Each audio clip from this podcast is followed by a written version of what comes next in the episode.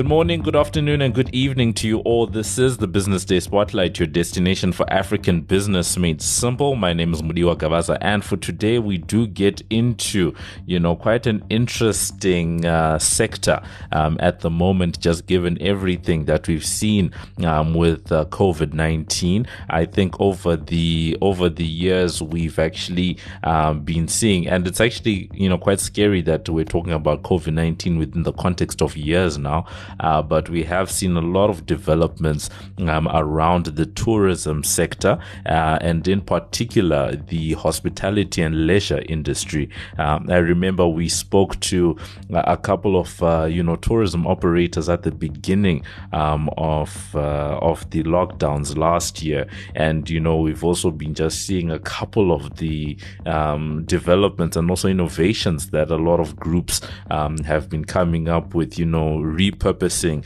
um, and redeciding what is a conference center, what is a hotel, you know, how do you, you know, play in the Airbnb space. And I think right now with everything that's going on travel bans, etc., it really does become quite an important discussion. And for today, to help us to, you know, maybe talk about, you know, what they're doing in their particular part of the market, uh, we are joined by Andrew Rogers, um, who is uh, the CEO of Ndalo Hotel and Leisure Management. And uh, we're just going to be getting into it. Um, it is a 100% uh, black owned subsidiary of AfriNet. So we're going to be just getting into you know, a little bit of that discussion and, you know, some of the innovation that they're having around the apart hotels.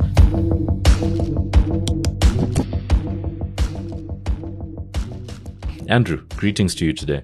Good morning, uh, and to your listeners. Um, I think just uh, just uh, a good place for us to start. I think you know when you think about a company like AfriNet, you don't typically think of them, you know, in in that uh, in that you know particular part of the market. Uh, so Ndalo, um, you know, hotels and leisure, maybe just a little bit of background, you know, just around what's going on there. Yes, uh, I think just uh, just on a point of correction, AfriRent is uh, AfriRent is the parent company.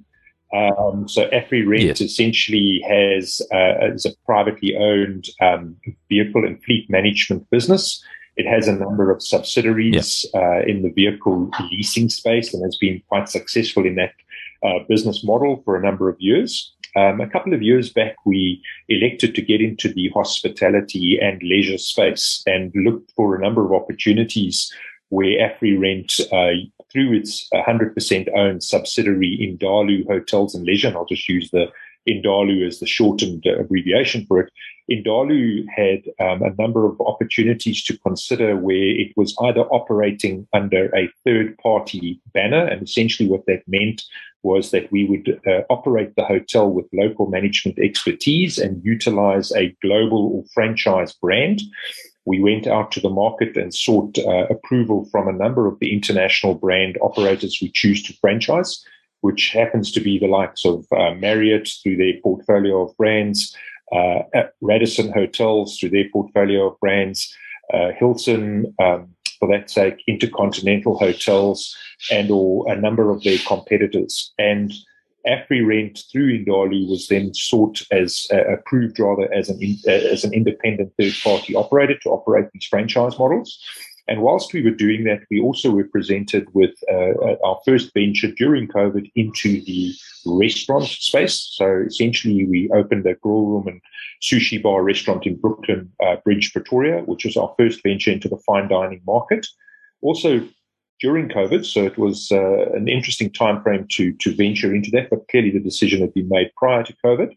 And proud to say that we've uh, now, just at the end of November, completed our first year of trading, which has had its sets of challenges, as we know, and we'll probably speak more to those a little bit later. And then, having said that, we also acquired an apart hotel brand called Wink uh, in Cape Town, which at the present moment operates uh, three hotels in Cape Town and Stellenbosch and has a pipeline of a few more, and we'll talk to those in, in a minute. So AfriRent has 100% ownership of Indalu, and Indalu has not only got its own brand Indalu, which it operates presently the Fountains Hotel in Cape Town, but it is able to operate under third party license or franchise a number of the global uh, brands as well. And then it operates for itself the Wink Apart hotels and also the Grill Room and Sushi Bar.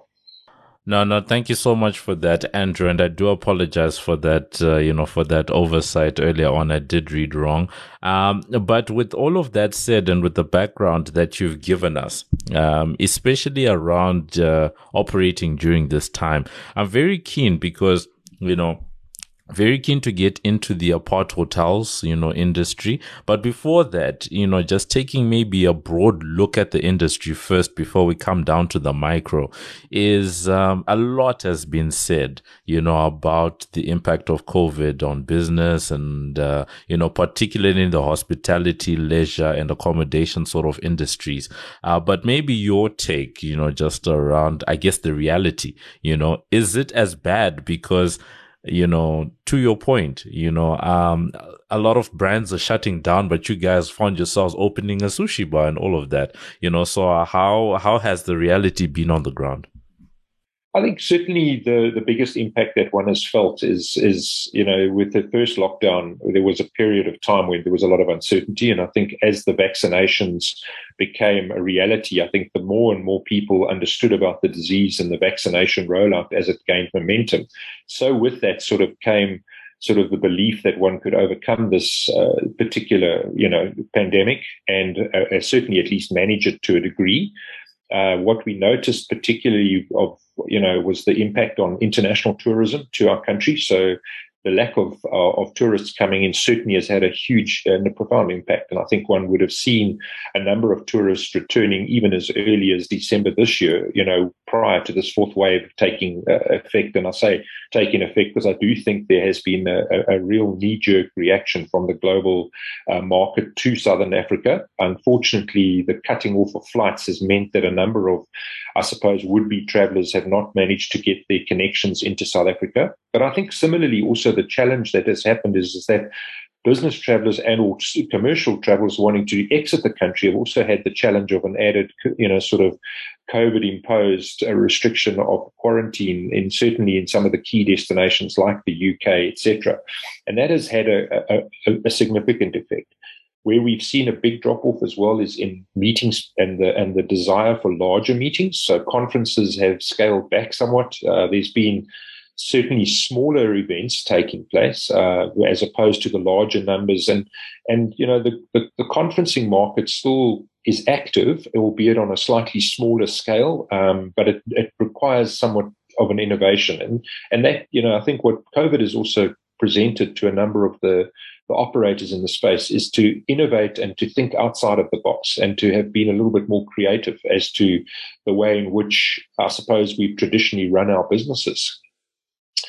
Uh, you know, if I consider even on the design and development of hotels, you know, uh, uh, in the past, if you looked at some of the lifestyle brands of hotels that were growing at quite a rapid pace, their whole business model was smaller rooms, effectively pushing you into more of a public space, a collaborative, a sort of a, a sort of a sharing, this co-working, co-living, co playing space where you would have sort of open plan offices, you would have, you know, uh, dining areas and, and coffee shops in lobbies of hotels, encouraging people in of a younger generation to actually approach and or live and or work in these sort of spaces. And I think that's that has been a there's been quite an impact in regards to that. I think people have been wary of interacting with call it strangers. And I think, yeah, what we'll see for a long time to come is companies hopefully putting the vaccination uh, campaigns at the forefront of their recruitment processes and making sure that employees are safeguarded with at least a vaccination program. And uh, hopefully, as well, you know, we'll see the return with time of confidence in travelers and using those sorts of spaces and places. Mm. Now, I, I guess one of the maybe just a quick follow up from what you were saying, because one of the big things you do emphasize is this issue of uh, vaccinations. And right now it's topical. It's one of those things that some people are trying to, you know, skirt Others are trying to head straight into it and just, you know, take a stance. Uh, but I can imagine that, uh, you know, for an operator such as yourselves, it's not an easy thing, you know, that tussle, that tension, uh, between, because you do operate, um, you know, private spaces, people come book a room, etc. But there's also the public spaces where you have a number of people all eating, you know, for example, in a restaurant where you have people eating all together. So how have you guys that part? Yes, I think certainly what, what we did find is, is that certainly the reduction in numbers and the curfews imposed on the restaurant space, those were our most challenging. And, and I think in, the, in addition to the sale of alcohol, that, that hurt us tremendously in the beginning. Um, measures were adopted where we cut back on the numbers, spaced the tables apart, you know, in terms of the various uh, routines on arrival, you know, you would have your sanitizing, your checking of temperature. But I think one has come to realize that those aren't necessarily the only metrics by which this disease, you know, can and can't um, bypass the, the systems in place. And I think what we've realized, and I've just recently returned from uh, a trip up into Zimbabwe, where quite interestingly, that, your COVID vaccination passport is required to, to, to gain access to restaurants. Now, whilst we haven't gone as far as that as yet. I pro- project and predict that that will soon become a, a, a hurdle or an introduction measure, um, and I'm, I'm a, I'll be in support thereof. You know, simply to to um, and, and whilst I have many friends and colleagues who are very anti-vaccination and are the anti-vaxxer movement. I think one is to take a, a, a, measured approach this. We've we've in terms of our recruitment insisted that there are double vaccination processes, and we've made vaccinations available to all of those staff that that have not had an opportunity to be vaccinated. So we've insisted and and and and tried to to get our staff fully vaccinated and we'll support a booster campaign and we believe that it will become an annual jab, or if not more frequently, more you know certainly every six months there will be a booster jab required. So we're in support thereof. Insofar as some of the other measures, like in our banqueting spaces, we've had to space our various breaks apart. So we've had to consider if there are multiple groups from different organizations, where do they where do they take their tea breaks, for example? Where do they take their lunch breaks to try and allow them some separation space? And that has reduce the numbers. But again, as I said, the demand isn't there for larger numbers. The, the demand is still there for smaller conferences and smaller spaces. We also use a lot of our properties at the moment, particularly in the part hotels and the um, fountains case. We have the uh, shipping groups that use the hotel and apartment spaces as a pre and a post uh, sort of take on. So essentially, crew that are shifting from one one shipping to another, they spend five or six days in an isolation period in the hotel. We've had to sort of accommodate our meals and our services. So room services certainly a lot more uh, protective measures are are adopted in terms of food that is prepared, wrapped, and or uh, looked looked after on delivery to each of the rooms, and very minimal guest interaction takes place. So food is placed outside the door on a on a table guests are then notified that their food is ready. And similarly, the dispose it's all of a disposable nature in terms of cutlery, uh, the presentation methods.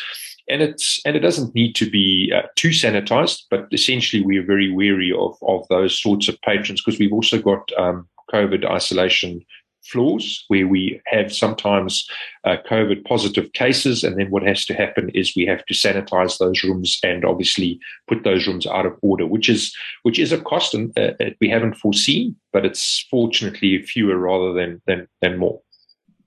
Um, you know, it's actually quite interesting, you know, everything that you're bringing up because um, I get one just wonders if we're going to find some type of a standardized approach you know, between countries.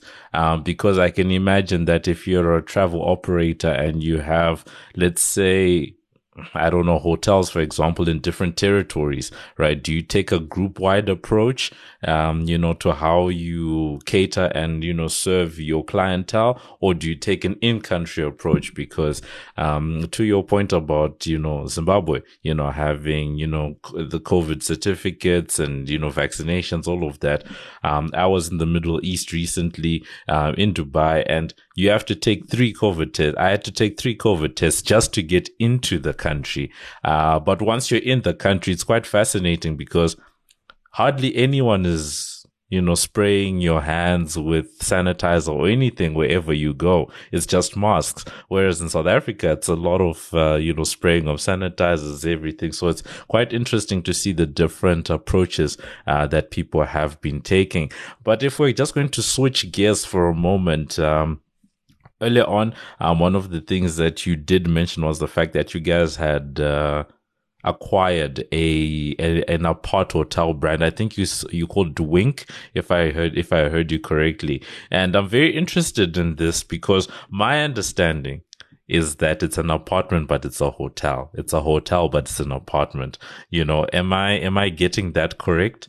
You're getting it 100% correct. I think what's happened in the in the hospitality investment space, firstly, is is that uh, particularly the financial institutions or the lenders into development of new hotels have really been uh, hurt badly uh, in respect of you know the investment and the return on investment. So, what investors in the hospitality space have really been looking at is an alternative investment method and, and methodology. So, therein lies the residential play. So you're finding blocks of apartments or flats, if you'd like, that are being built as a residential unit primarily and then converting those into hospitality or being operated rather by hospitality operators. And that has allowed, I suppose, real estate investors to find a way around uh, a typical hotel play where they battle to get the, the sort of lending uh, from financial institutions or even equity if there's a potential equity party. And what these apart hotels offer is the, the, the backstop that if the hospitality option failed, then they can convert these to a traditional uh, residential unit and uh, they can be anything from a studio to a one to a two bedroom unit. And what as operators we allow is we have a balance uh, in, in our model, and operating model, where we try and find what we define as a long term stay, which essentially is a let, where we have anything from a student or young professional, or even interestingly enough, uh, we're finding more and more demand in Cape Town for a type of semigration where people want an apartment, but they don't want the hassle factor of owning it or, or looking after it. So they effectively come down, work from Monday to Friday, but don't want to have to pack up all their gear and go back to Joburg or Durban, wherever it may be, and then essentially come back again the next week, but their rooms are serviced as if they were a traditional hotel room. And what we then have is a, is a second balance where we have slightly shorter term lets, and those are sort of somewhat of a month to month or up to six months in, in duration. And then we have the real out and out hotel play, which is our short let, which essentially we put into a into a letting model like I suppose anything like an Airbnb or for that matter, t- traditional hotel you can book it on any of the hotel booking platforms or preferably for us directly to the hotel, simply because your channel costs typically are then the lowest. And that affords uh, investors or owners, if you'd like, they can either put the units into a rental pool structure, which gives them a, a distribution of some sorts.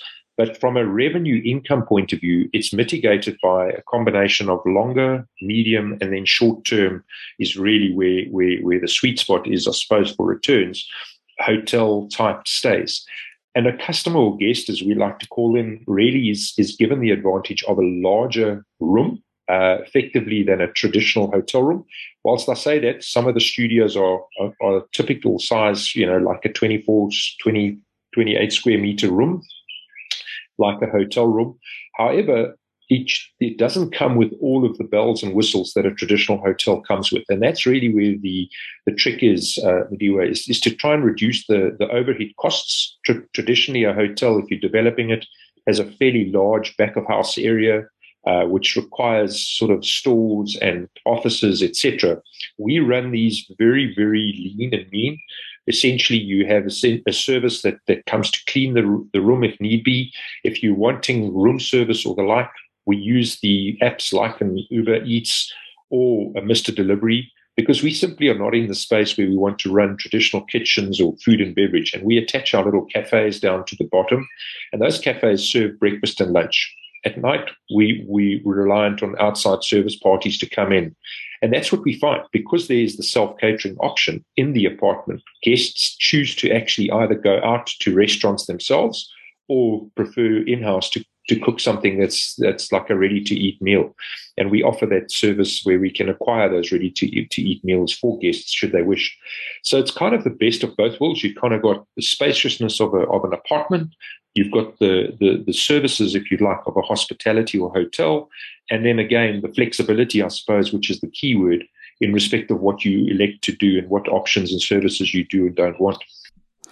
Uh, now, one of the things that you know comes to mind is the fact that if we if we look at the evolution of um, property and especially mixed use properties, um, one can think about, you know, office buildings that will have, let's say, penthouses at the top or hotels, especially that will have, you know, penthouses that end up being you know, mostly residential blocks and all of that stuff.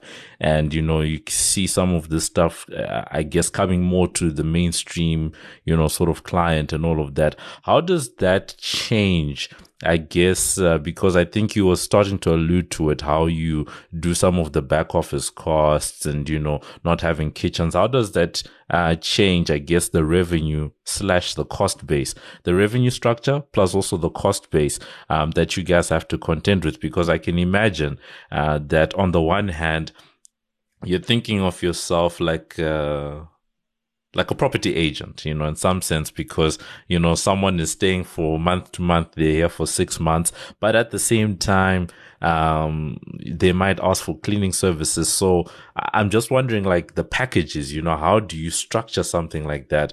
Do I arrive and I say, Andrew, I want, you know, I want a room, I want cleaning, I want, you know, month to month. Like, how does it work? Because I can imagine that is probably some type of a bespoke sort of arrangement that you have with your clients. Absolutely, and it's a good question. I think what we generally have is is, is we have a, a menu and options uh, uh, around that. So if you'd elect to have your apartment cleaned daily, you can tick that option. If you want it cleaned weekly, you can similarly tick that option. And those are apps that we have for uh, in-house residents. So when you arrive at the property, you, you, you, you either download the app or, or if you have the app already, you just activate the app and that app actually then allows you to select as a menu drop down very much what you've just touched on right now.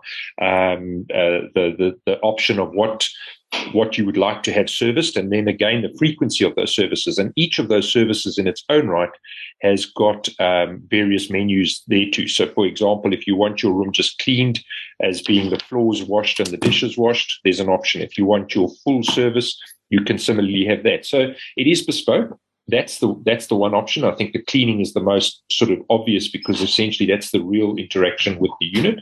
There's also a maintenance menu and a drop down if there are certain maintenance requirements that, that you might have. I don't know, a light bulb or a TV or, or your Wi-Fi might be problematic. Those are those are quite quick.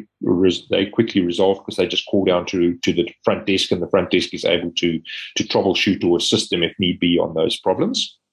And then, you know, in say, insofar as that, we also have the option on on the menu if you do want to to to have breakfast or if you'd like to have uh, something delivered to your room, we can ele- uh, elect that as well, and that's where our cafes come in or our interaction with our third party service providers.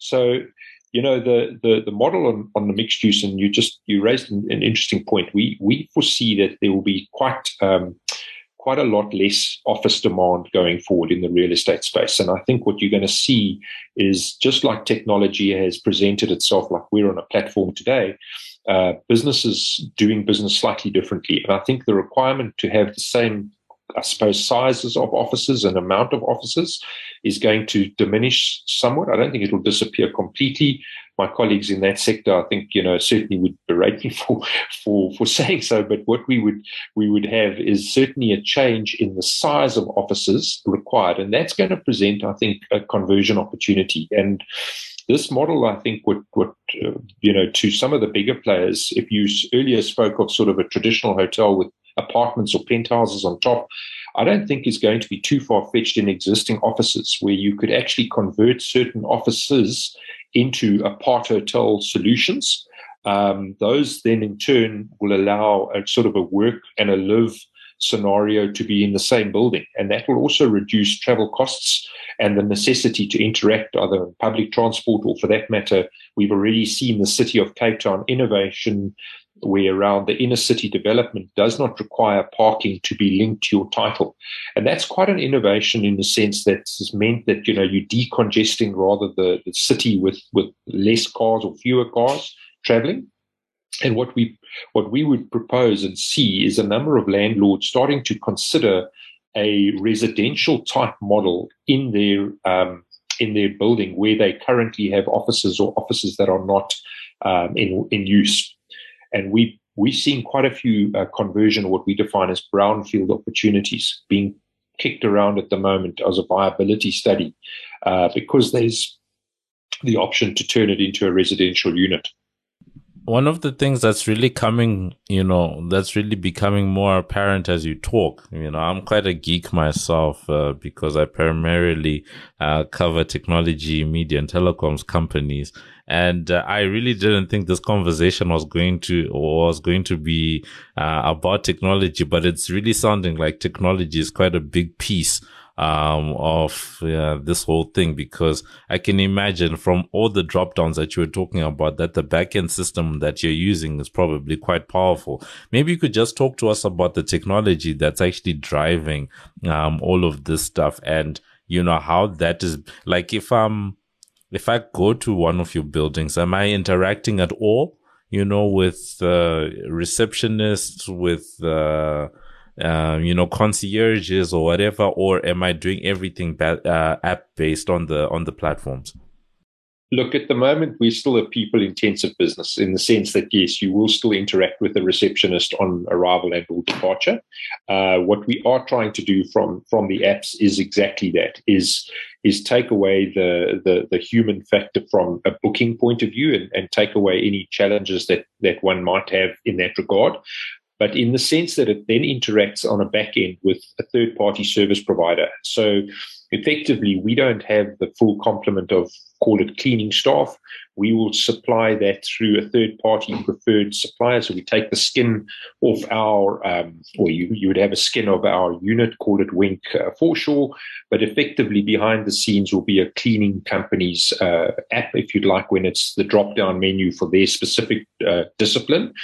If it's then for the cafe, we will use that from the cafe for the food and beverage option. So it still requires a human interaction to take that that feedback or that guest uh, comment. We need, to, excuse me, the guest request, and we do need to technology wise make sure that you know we're always at the forefront of of good wi-fi high speed internet those are still key demand drivers so in fact we're just busy rolling out and upgraded our fountains hotel with a large service provider to ensure that that uh, connectivity and coverage is you know is at certainly a 4G level and hopefully soon to be at, at a 5G level. But in respect of the apps, yes, we would uh, we would see that the apart hotel space is certainly one where apps, not only at the moment, whilst they're not there, will become your room key, your check in and check out, your interaction with your television. So effectively, instead of offering a full bouquet of TVs, your device, your mobile or, or technology device that you have, is able to to to act as that platform as your entertainment. It interacts with with uh, housekeeping, it interacts with maintenance, and it interacts with your food and beverage. It's still not as advanced as we'd like it to be in the sense of having it as you check in and check out, and it's totally seamless or almost uh, no human interaction. I think it's important. We do have um, in, in in the apart hotel space one or two challenges, particularly around weekends, where we're finding quite an interesting dynamic occurring where people come to the apart hotels over a weekend because they not in a traditional hotel space, so you can get more people into an apartment room rather than into a traditional hotel room, and that in itself brings with itself its own sets of uh, interesting dynamics over a Friday and a Saturday night. So we we're obviously very conscious of, of security and, and management presence uh, over over the weekend periods to prevent any sort of noise disruption or any sort of you know unruly behavior that can occur. And I'm, I'm fortunate to say that we you know we've curbed that quite quickly because it was a trend that could have gotten quite quite out of hand. And are you guys using your own platforms, like in terms of interacting with uh, on the booking side? Are you using your own platforms, or you know, do apps like Airbnb and the whole host of you know travel booking and all of that uh, platforms come into play? Yeah, so so we've we've partnered with uh, Trevpar uh, Trevpar World, who are our distribution agents. Uh, Trevpar Derek and his team have, uh, are on all of our properties. Uh, they're they use the distribution methodologies, and we use SiteMinder as a as a tool to to to distribute out to, as you say, the online uh, travel agents and the third party booking engines. So your hotel bookings, your Booking.coms, your Expedia's, Agodas, all of those sort of uh, traditional booking platforms, and and then it, it's again our our cheapest or rather most uh, profitable route is if we could book directly. So we have a booking uh, booking direct button, which is really a call to action of our website or any of our promotional specials that we run out, and that really books directly into our PMS or property management system. Sorry, we're an, we're a business that's rich in acronyms, so apologies if I start uh, create talking in acronym. But the property management system then obviously is is is what we use to manage, and again our our, our tools therein are, are, are sort of very very simple when it comes to the to the apart hotel space. A little bit more sophisticated in the in the hotel space, but certainly very simple in the apart space. Uh, perhaps as we round up the discussion, Andrew, maybe you could give us a sense. Uh, for me, it's on two fronts.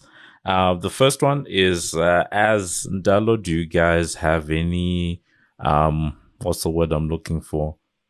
Um, any appetite to expand beyond South Africa, if not already? And then the second bit uh, about that is just around the apart hotels themselves, uh, because right now your investments are primarily in uh, Cape Town, and I've encountered this business model in Joburg. So I'm just trying to, you know, figure out, you know, do you think this is going to be something that's region specific? We know where some regions are stronger than others, or do you think there's an opportunity sort of na- nationwide that if a person wants an apart hotel, you know, in Mossel Bay or, or something like that, that, you know, if as long as the solution is available, uh, then something should be, someone should invest in that space. Absolutely. Let, us let, go back from. Uh, let me just respond by saying, certainly in terms of South Africa, we we are looking to take Wink uh, beyond the confines of, of Cape Town. Um, as I've mentioned, we do 100. We currently have a do have 103 bedrooms out in Stellenbosch. But in terms of Johannesburg, Pretoria, Durban, and all of the major centres, and including some of the secondary centres, we see an apart hotel solution as an ideal business model for developers, investors, uh, and we would, as Wink, welcome the opportunity to uh, to have any of those potential parties approach us. So we wanted to get our, our basics right, which is I think what we've achieved now, and then early in the new year we intend to sort of aggressively go out and try and find opportunities to roll Wink out into those centres. I think in terms of of um, outside of the country. Besides Wink, I mean, we've got our own Indalu Hotels and Leisure, which operates not only the hospitality angle, but also the restaurant space. And we've recently, uh, we'll make an announcement in the next uh, quarter on a very exciting golf course uh, opportunity where on the golf course side, we'll be managing quite a nice golf course uh, in a tour, in quite a tourism uh, sort of sought after destination.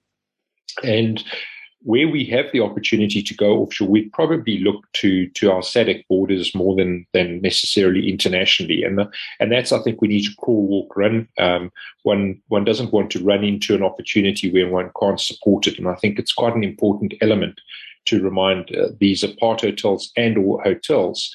Um, you know, need to have the, the requisite support infrastructure. In Indalu's base will be Pretoria, uh, we, we will have our, our regional offices and we will have, uh, excuse me, our head offices in Pretoria and regional offices in Cape Town. So for now, our plan is saturate South Africa into the main centers and then consider if and when the opportunities arise in some of the SADC countries. That actually sounds, you know, quite interesting and quite promising, and especially that bit because at least it shows that um, the opportunity is available in uh, in a lot of the major centers around the country, and including uh, the secondary towns as well. Because uh, a lot of a lot of things have changed now, so I guess this could be you know quite an interesting trend uh, to be watching in the next couple of years. Uh, the last bit, as a follow up, uh, you know, to what you said, it came to my mind just now. Um, as Indalu, do you guys in do you guys are you guys open to private individuals maybe coming in and co-owning some of the I don't know apartments, or is this one of those situations where as Indalu you guys just um, own and operate everything? No, it's a very good question, We we actually own the management company, so in fact we don't own the real estate. Uh, we own the cafe real estates, and uh, we've worked with Flight as our partners uh, through their Renuva structure with the 12J, which essentially owns a number of units.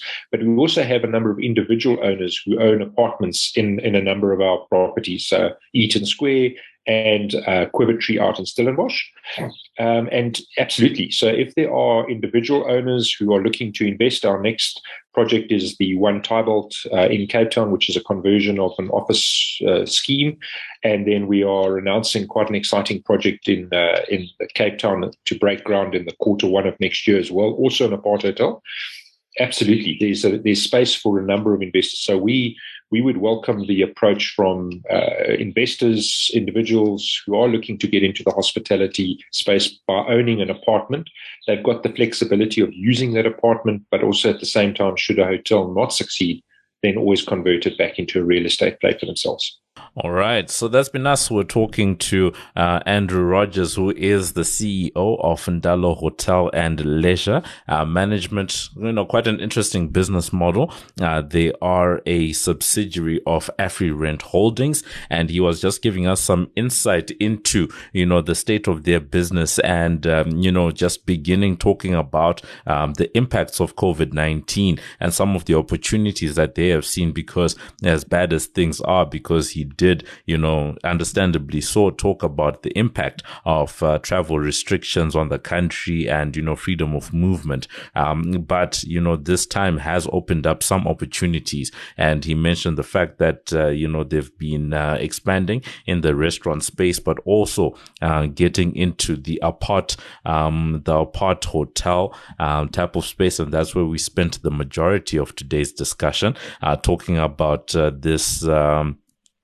I don't know what what what word to use, but this confluence, this uh, coming together uh, of uh, the hotel and apartment space, uh, where basically you have um, apartments that are run in a hotel manner, and you have a suite of different you know options that you can get. You know, do you want your place to be cleaned? Do you want uh, to go and get breakfast downstairs? Do you want to cook for yourself? A lot of flexibility, uh, but also at the same time just helping someone like a hotel operator to manage some of the risks that have come um, through this time. One of the more interesting things he did say is the fact that over the coming years, and once again emblematic of the times that we are in, is the fact that we're likely to see, um, you know, some changes and especially convergence, um, you know, of buildings because um, we do see that there's less and less demand uh, for office space, for example. So how do uh, property owners make use of that space? And one of the interesting trends at the moment is to convert a part of those buildings into residential properties. And, you know, over the next couple of years, it will be an interesting one. Um, you know, what will be interesting, I think, just as a last point for myself is to see, you know, what, what that actually, that future actually looks like, uh, where people sort of live and work in one part of a building, uh, but are working, you know, in another part of the building. So literally, uh, you can be moving in and out, you can moving up and down in a building as opposed to uh, moving in between buildings. Andrew, thank you so much for being with us today. Thank you very much. Thank you to your listeners as well. Thank you. This is Mudiwa's Take. Apart hotels, a very interesting concept. And, you know, like what we're talking about during um, the discussion, it's not anything that's particularly new uh, when one considers the mixed use nature of certain buildings, you know, over the years. But right now, certain things becoming, you know, more mainstream and I guess emblematic of the changes uh, that are happening right now. What I'm keen to see is how all of this develops uh, on two particular particular fronts. Um, the first one is how does the apart hotel, I guess, sector, because you do have that convergence between uh, the traditional hotel space and your traditional rental space, how does that um, affect, you know, either of the two markets, right? Does that take from either of the two or does that create like a little market of its own, right? Because, um, that's what tends to happen. You're either taking market share away uh, from someone else, or you're creating a sort of a niche market for yourself uh, that over time becomes bigger and bigger. And then the second piece is um, when it comes to actual investments in some of these uh, some of these properties, right? Um, you know, how are people funding? You know, these things. Is it something that you you know because in the traditional you know property for rent space, people invest and uh, you go, you get a bond, a mortgage, whatever it is, and then you use uh, the rental income uh, to service your bond, your mortgage, whatever it is.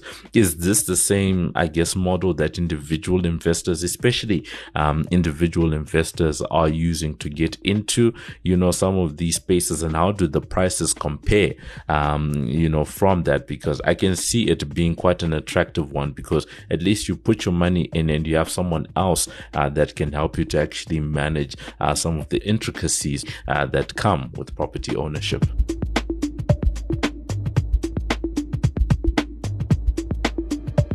And that's been it for this edition of the Business Day Spotlight. Remember that you can find our latest podcast on Business Live. That's under the podcast Business Day Spotlight tab. On Twitter, we're hashtag BD Spotlight. And remember that you can review and subscribe for free on iono.fm, Spotify, Apple Podcasts, Google Podcasts, Pocket Casts, or wherever you choose to get your pods casted. Thank you to our amazing team. Our producer is Paige Muller.